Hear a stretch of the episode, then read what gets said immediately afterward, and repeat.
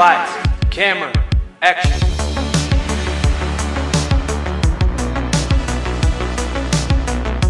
What's going on, guys? Welcome back to the podcast. Hey everyone. Today, we're going to be talking about what is revered as one of the greatest James Bond films of all time. Yes, that's right. We are talking about none other than Skyfall. Now, if you haven't seen this movie before, go ahead and pause this episode. You can watch this movie on Amazon Prime. It is streaming for free. So if you haven't seen it, go check it out and then come right back here and give us a listen. So without further ado, uh, Em, you have some film details for us? I do. So this film was released on November 9th of 2012. It was directed by Sam Mendes. It is starring Daniel Craig, Javier Bardem. Is that is that how you say his last name? Yes. Okay. Judi Dench and Naomie Harris. It was distributed by Sony Pictures. It has a runtime of 2 hours and 23 minutes. It's rated PG-13. Its budget was 200 million, but its box office total was 1.1 billion dollars. Wow. Yeah, I do remember when I was researching for the film that um, it was the second highest grossing film of 2012. Yes. I can't remember what it was right behind. What was it?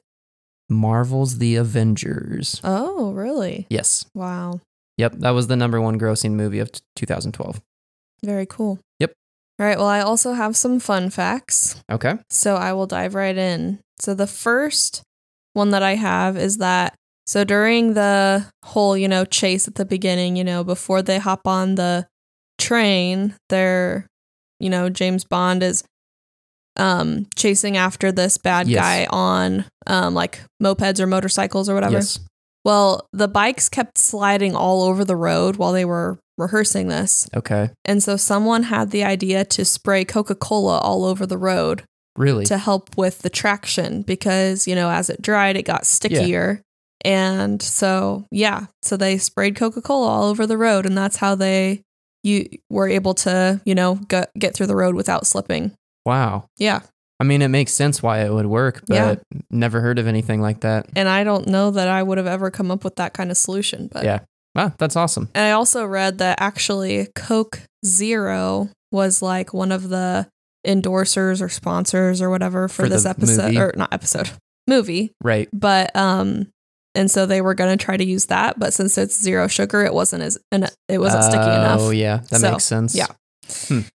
um so the next one is so when james you know like reappears Yes. after quote unquote dying Right. um at m's house Yes. that was actually filmed at John Barry's house, and he was actually the person who came up with the Bond theme, and he scored 11 of the movies.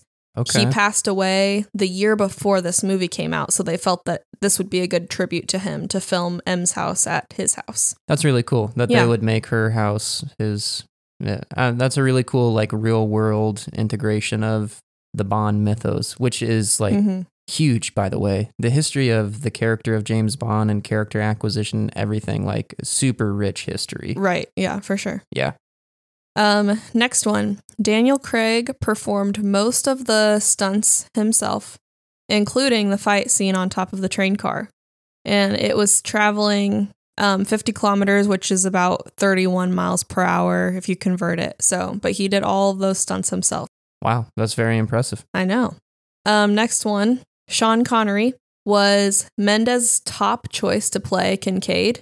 Yes. Um, but the filmmakers ultimately decided not to cast him because they thought it might be confusing for audiences. Which, Right. for those of you who don't know, Sean Connery played James Bond in yeah he was he was one of the I think he was the very first James Bond I think you're right. Yeah. And definitely the most famous actor to play James Bond. hmm Um, I think he's actually there was a poll done to see like which James Bond actor was audience's favorite, and I believe even today he's still people's favorite. hmm But Yeah. yes, so I, I saw that too that Mhm. they thought about bringing him in to play Kincade, but they thought it might be too gimmicky Yes. and confusing, so they decided not to. And they also had thought that he might not even be willing to do it if they asked him because they had or somebody had asked him about coming out of retirement to be in Indiana Jones. Yeah. and he wouldn't. So they Yeah. figured he might not even be willing to. Yeah. Um, next fact. So Javier Bardem, who um plays Mr. Silva. yes, Mr. Silva. Sorry, I blinked on the name. no, it's okay. Had the script translated into Spanish for himself so that he could better understand and interpret the character he was playing, and he was commend commended greatly for this. Um, just because it showed his dedication and commitment, and I mean, you can see his commitment in his performance too. He does an Yeah. awesome job, but yeah, it was just to kind of help him Yeah. better play the character because the Spanish is his first language. I did. I read that too. One thing I saw was that um, Sam Mendes, the director, was lobbying very hard for the villain to be played by Javier Bardem. Yes. Um, and Javier was kind of on the fence, like he was interested but not sold. And they kept working with him. And when he finally asked for it to be translated into Spanish, they felt like that was just a huge like confidence boost for him, for Mhm. them that like he was for sure finally going to do it. Right. So, um, another fact is that Kevin Spacey was actually offered a role in this movie.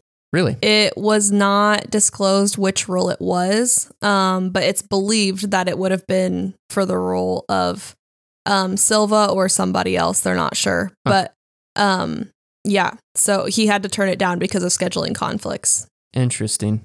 Um, next, the opening scene. So, you know, the one that I was just talking about with the With the train. Trains. Yes. It took four months to prep, three months to rehearse, and two months to shoot. So nine months total. Yeah. And there were 400 crew members involved with the production of this scene, too. Wow. So a lot went into it. Yeah. Um, also, there were, so when they were trying to come up with the title for this movie, obviously they landed on Skyfall. But before they chose that title, they had two others that they had considered. The first one was called Once Upon a Spy. Okay. And then they decided to do away with that one. And then the second one they came up with was Nothing is Forever. Nothing is forever isn't too bad. Right. I, I kind of like that one. I didn't like Once Upon a Yeah, Spy. I don't like that either. It feels. I mean, I think it would work maybe for back in the '60s and Mhm, '70s, like when mhm. Bond was first getting going. right. Um, but it feels like it doesn't fit with Daniel Craig's Bond. hmm Yeah, I agree. Yeah. And my last fact is that so in the scene where they're um in this I don't know, like a restaurant, I guess, um when there's like the fight scene when James turns in that coin to be They were in a casino. a casino. Yes. Thanks. I just remember wine being served. yes. So, um, in the fight scene with the when they fall into the Komodo dragon pit, I guess you would call it, the Komodo dragons were completely CGI, and they didn't even use real ones in the scenes where like the actors were not like in the same shot as them or anything.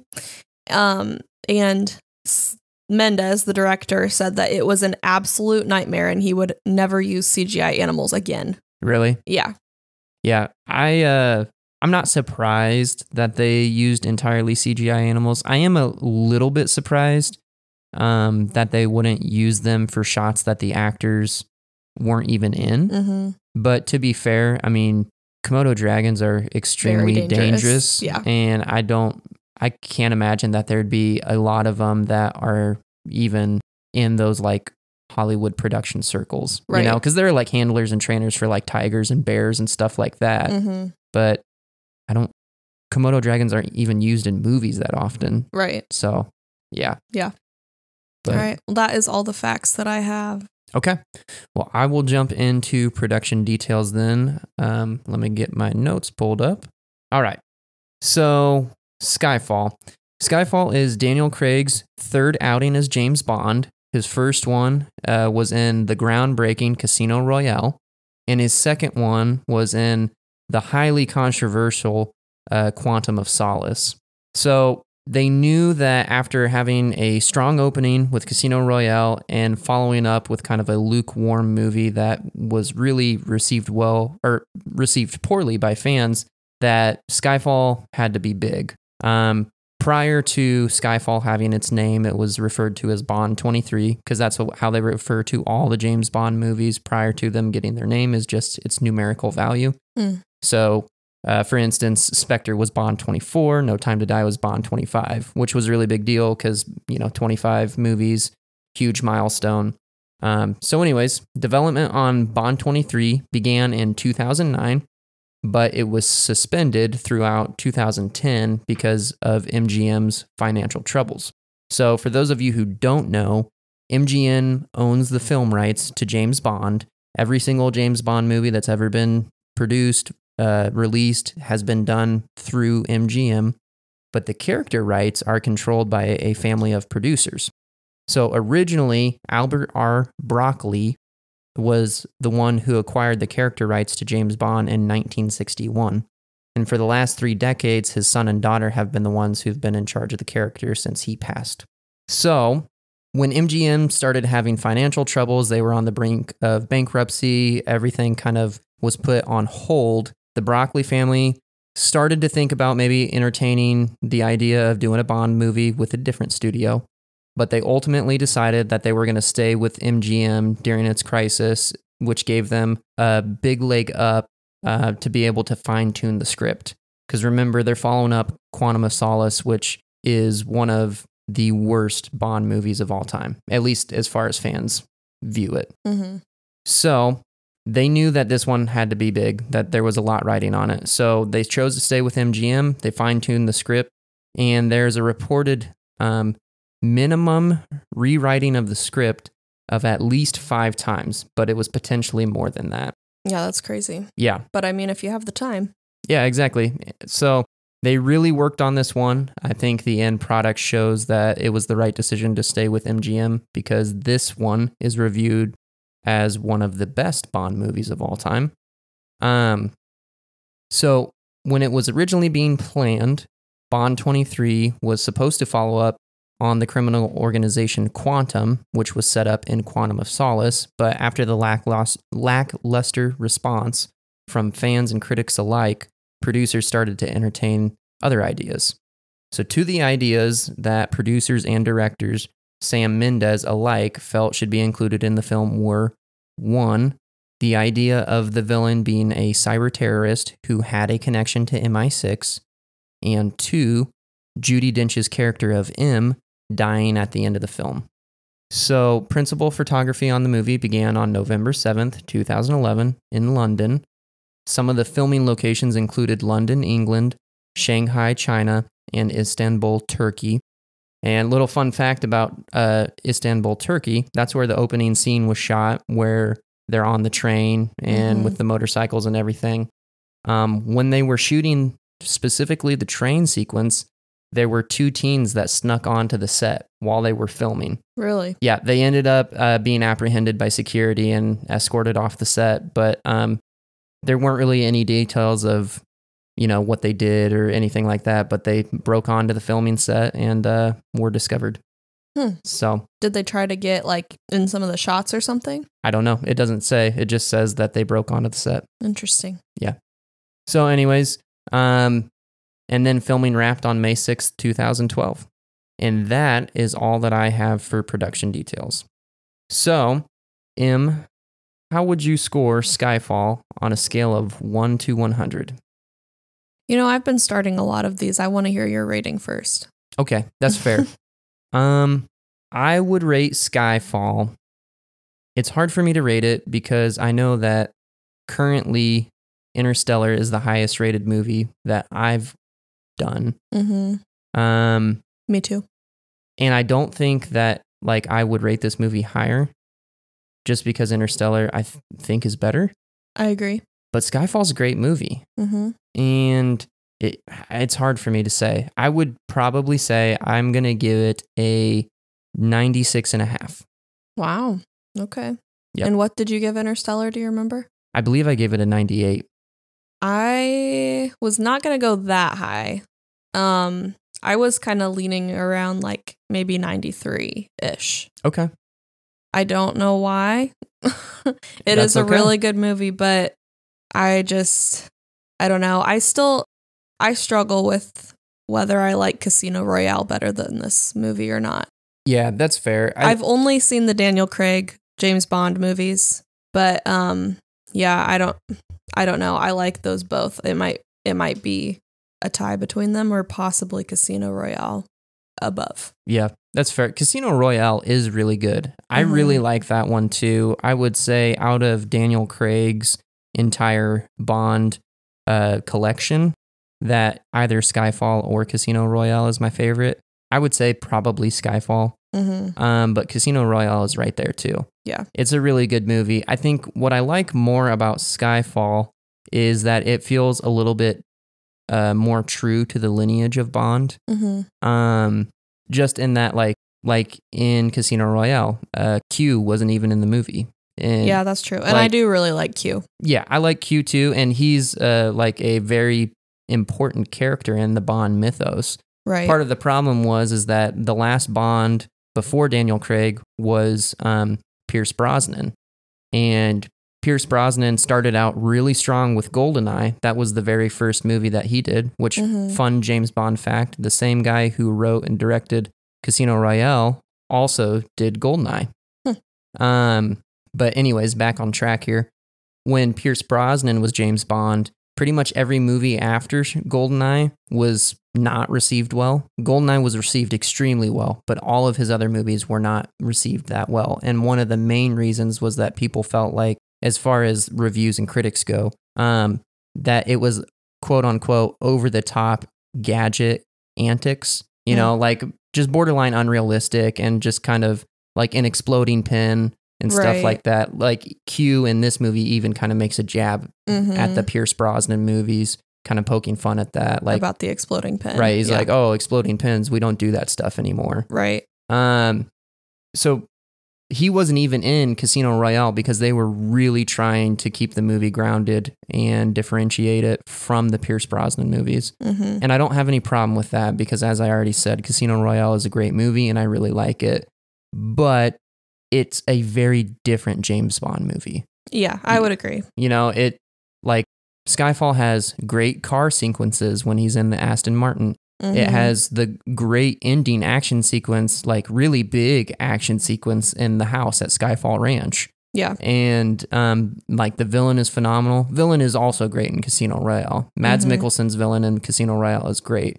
Um, but Javier Bardem's Mr. Silva and here is really phenomenal.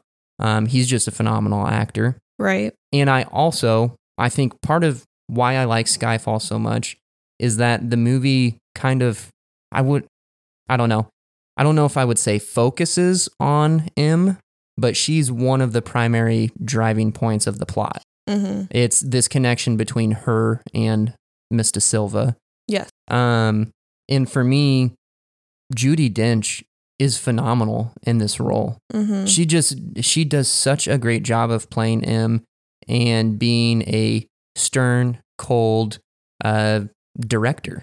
You know, Mhm. like she she gets things done, but is also, you know, calculating and uh I wouldn't say caring because she Right, yeah. can't can't be, but she's present, right. I guess As as caring as she can, can be in that position. Mhm. Yeah, I would agree 100%.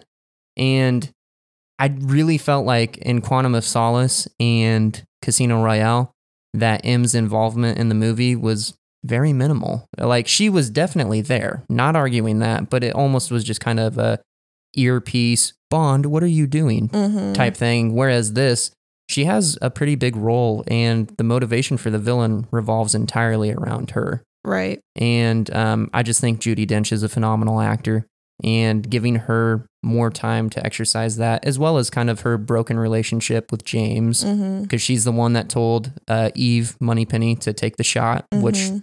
killed him until they found out he was actually alive. Um, I, I just really like the dynamics of this movie. Yeah. But I agree. Um. So, what do you think would be some of your like top favorite scenes in this movie? Good question. I think that probably my favorite scene in the entire movie is just the ending sequence, uh, the battle at Skyfall Manor Mhm. Ranch, whatever you want to call it, James' childhood Mhm. home. Um, just because it is, it's a big action sequence. Yeah. There's not a lot of dialogue, and the stakes are really high. Mm-hmm. Um, as the bo- the battle keeps evolving, you see that um, M was shot, but she kind of keeps it a secret to not distract James. hmm And uh, her and uh, Kincade are trying to escape underneath the house to get out to the church.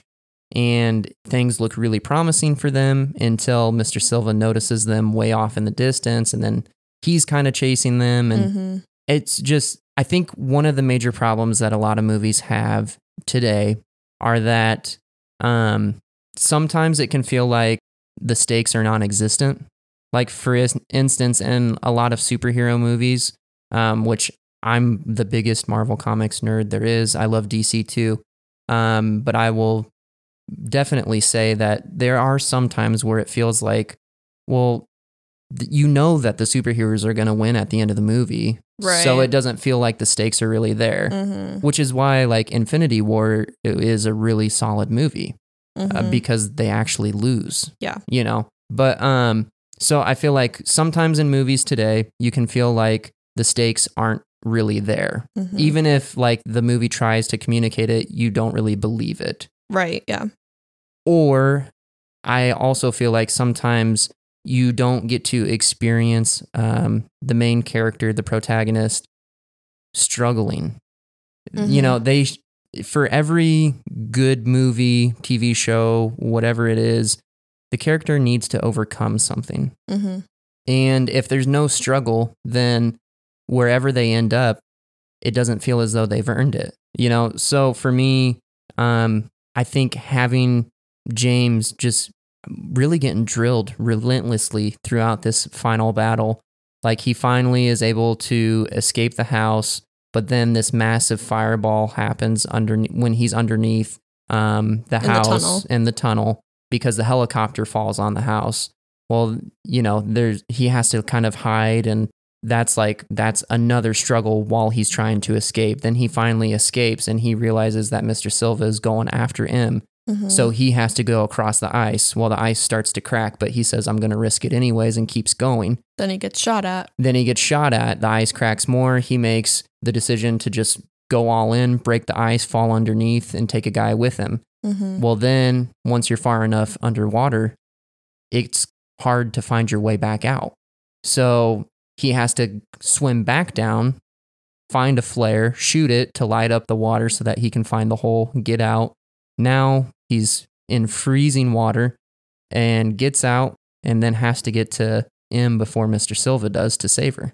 You know, and then he finally does and he kills her or kills Mr. Silva, but then M dies Right. you know, it's just this constant struggle, this up and down battle of, oh, yes, that's good. Oh, no, I can't believe that just happened. You have Mhm. this powerful dynamic constantly throughout that final end scene. Um, and what I really, really love is the ending after James throws the knife Mhm. and it hits Mr. Silva in the back. And he kind of walks towards him, falls on the ground. James goes up to him and he's holding her. And then him and Kincade realize like it's too late, like she's not going to make it out of here type thing. He's holding her and she just kind of looks at him and she says, her, her last line is the character. She just looks at him and says, Well, I did get one thing right. I love that. Mhm. I love it so much because you quickly understand what the message is to the audience that, you know, the, kind of the running thread of the entire movie is that uh, M has made some horrible, horrible decisions that have had terrible, terrible consequences on innocent people. Mhm. People are dying because of her. and- yeah. Exactly. Mhm. And that she's responsible for all these things and that she's just made these terrible decisions. But for her to be able to recognize and to be able to communicate to the audience that, hey, you did do some things right. And in her words, one thing specifically referring to James, you know, Mhm. picking him out, raising him type thing and and whatever. Um, I think that's huge. But what I really like about it is that they don't outright tell the audience Mhm. it's not hard to understand or comprehend what she's telling you, but it's just ambiguous enough to be powerful. Mhm. And I, I think that's really cool. Yeah, I agree. And I would have to say that's probably my favorite set of scenes too. Um, in the movie, I also really like leading up to that. I mean, I just love, I love Kincade, and I love too. when, um, you know, when they first get to um, James' house um, or parents' house, I guess, Yes. and just like the exchange between he and Kincade, and also how like you know all of because James asks you know if they're or I guess he doesn't ask, but they go in to see like what weapons are there. Yeah, he asks And, him uh, if he the ask- house still has guns. Yeah, yeah, Yeah. And the fact that all of them are gone, but Kincade held on to his dad's gun, and like Yeah. just that like in the beginning of all of the action scenes and sequences that James is using his dad's gun and Yeah. like that kind of thing. It's just like uh I think it's powerful. Yeah.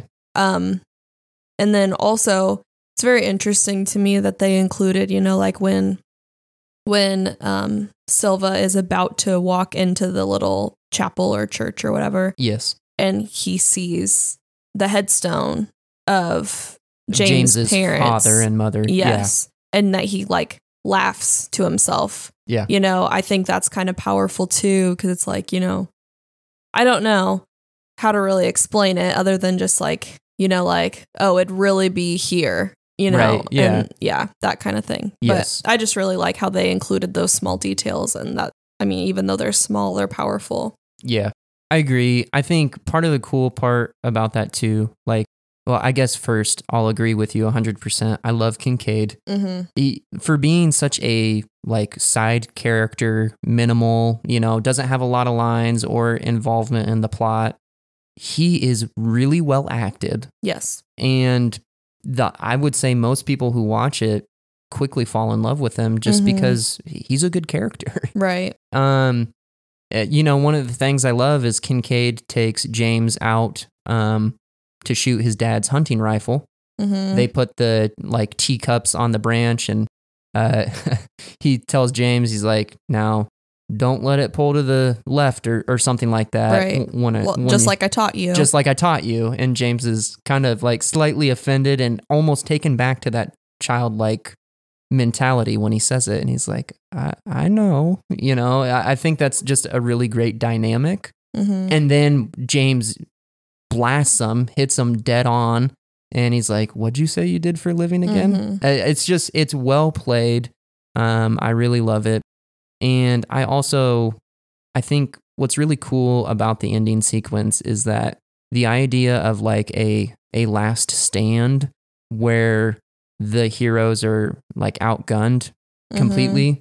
Yeah. That's a plot detail that's like as old as time. You know, like that's in loads of westerns. Right. Uh, I've seen it in cartoon like Star Wars cartoons and all that stuff, but that the good guys dig their feet in, they use ingenuity and they're creative hmm and um they use what they have and and they survive, they win. The good beats the evil Right. and for being something that's just rehashed and rehashed in all sorts of books and movies and TV shows, hmm it's it's a great story mechanism. Right. It's fantastic. And I you know, I love seeing them take apart the shotgun shells and Mhm. fix them into the light fixtures and like put bags of nails and screws around it so that when they turn on the light it blasts that down onto the enemies. hmm I just think it it for being such a simple, um, very common plot device, they executed it perfectly, Right. and I love that. And um kind of going back to what you were saying earlier just when they were outgunned. I I really I mean that one scene when, you know, they've basically exhausted all of the things that they created, I guess, you know, like they Yeah. like you said like the, with the shotgun shells and um you know like blew a ton of guys to smithereens basically. Right. Um but and then you know, James takes a mask off of one of the guys that's laying on the ground and he's like he's not here, you know, referring Yeah. to Silva Right. and then you hear the music blasting from the helicopter that's coming in and it's just like and then i mean when the helicopter lands you see a ton of guys get out of the helicopter and it's like oh great what are they going to do now cuz you know everything that they had set up is They just used already, everything. already used you Yeah. know and so i think that's really cool too just cuz like it builds the suspense and um it just like leaves you on the edge of your seat so Yeah. it's good Yeah, I think that one thing that this movie does masterfully is create a lot of different scenes, like different settings, different plot points that never feel like they're too much. Right. Like the movie doesn't feel like, oh, this is exhausting. Now what are we doing? type Mhm. thing. Like it it's all interesting. It's all woven together very well. Um, but just like for example, another scene that I like just because it's visually interesting and I, I think it's executed well and I enjoy watching it is when they're in Shanghai and that assassin is in that I don't know, I guess you call it a penthouse and he's cutting out a piece of the glass so that he can shoot somebody from across the skyline Mm-hmm. and uh, James is like trying to sneakily get through there because there's all these reflections because like all the walls are glass Right.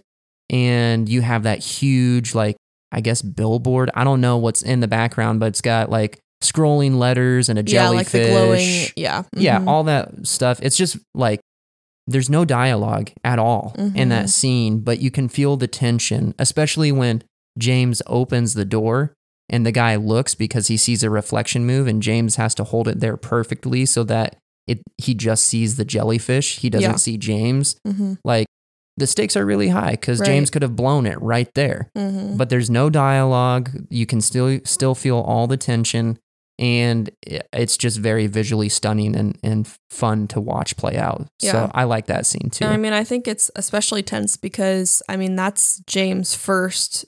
You know what's the word? It's like his first mission. His first back in mission the field. before, yeah, after he was dead. You Right. know, and um, so it's like okay, even though it's not explicitly said that he didn't pass all of his trainings and that kind of thing.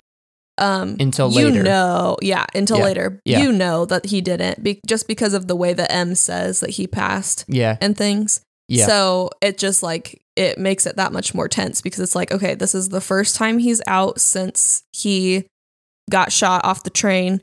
And it's, I mean, you can tell that he's not what he used to be. right. So, like, especially because, like, when he is doing all the trainings and stuff and the tests and everything, like, he could not shoot straight. And he, Right. yeah. So it's just, it makes it that much better, I think. Right. Yeah, it definitely. There's a lot more writing on it. Right. Um, yeah, I think that's super cool. Fun fact too. Uh, so right before that scene where he's in that skyline uh, glass room with the other assassin, uh, is when Eve Moneypenny shows up at his hotel room or whatever, Mm-hmm. and she ends up shaving him Mm-hmm. because he was about to shave for the first time because he's been all scraggly from quote unquote retirement. mm-hmm. Um, she actually, the actress, um, oh, I can't think of her name now. Um, Naomie Harris. Naomie Harris. Thank you. Thank you. I was going to say Haley something, but I knew it was wrong. So Naomie Harris actually learned how to shave uh, another person with a straight razor, mm-hmm. which is super impressive. Yeah. Um, I don't remember how many hours she had to do it, but basically went to barber school just for that Yeah. to be able think- to actually do it in camera. I think I had read it was like three hours or something like that, Okay. but I could be wrong. I mean, that's it's just not a skill that people have anymore. Right. And to actually have done it like in the shot, that's yeah. The fact that they didn't use a fake right. razor or anything. Yeah, that's super wild to me. And it just, I don't know, it makes the movie that much cooler. Mm-hmm. But yeah. Yeah. So I know you kind of said that you would say the ending sequence is like your favorite. Do you have any other scenes that you really like or that you would say are your favorite? Mm. I do like the opening scene, you know, just like with like the chase through Yeah. the city and um like, you know, first they start out in cars and then on bikes and then on the train and you Right. know, um and I especially like it now that I know, you know, they use Coca-Cola and Right. it was actually Daniel Craig doing the stunts. Like it just makes it more enjoyable to watch knowing the things behind the scenes. Um I also really like when um James is, you know, like af- right after Silva escapes and James is like hunting him down through the subway station yes. and like, you know, um the uh Q tells him that he's dressed like a policeman and James Right. is like, "Of course he is," you know, and Right. just like him having to track him down and then jumping onto the end of the subway car, getting in and Yep. um I also really like when, you know, Silva is in the car ahead of him. James is in a different car, but they see each other, but they have they are Yep. forced to just stand there. Like they, right. they're can't chase each other. What's going to happen? You know, they're on a train. Yeah. So, um, and then you know, as soon as the doors open, it's like boom, they're off. And so I I really like that sequence too. Yeah. That's a great sequence. I agree. Is there anything else that you want to cover in this week's episode? I think that's it. Okay, awesome. Well, guys, thank you for joining us again. We really had a lot of fun um, talking about this episode. I know it's one of my personal favorite movies. Um, next week, we're going to be covering Tron Legacy, which is one of my all time favorite movies. Um, it is currently streaming on Disney Plus, so if you haven't seen it and you're wanting to, you can check it out on there. But we really appreciate you guys joining us and giving us some love on YouTube with that thumbs up, leaving us a comment. Um, you'd be surprised how big a difference the thumbs up makes, but if you have time for it, it only takes literally one second. So we'd appreciate it. Um, we hope you have a good week, and we'll see you next time. Bye, guys. Bye.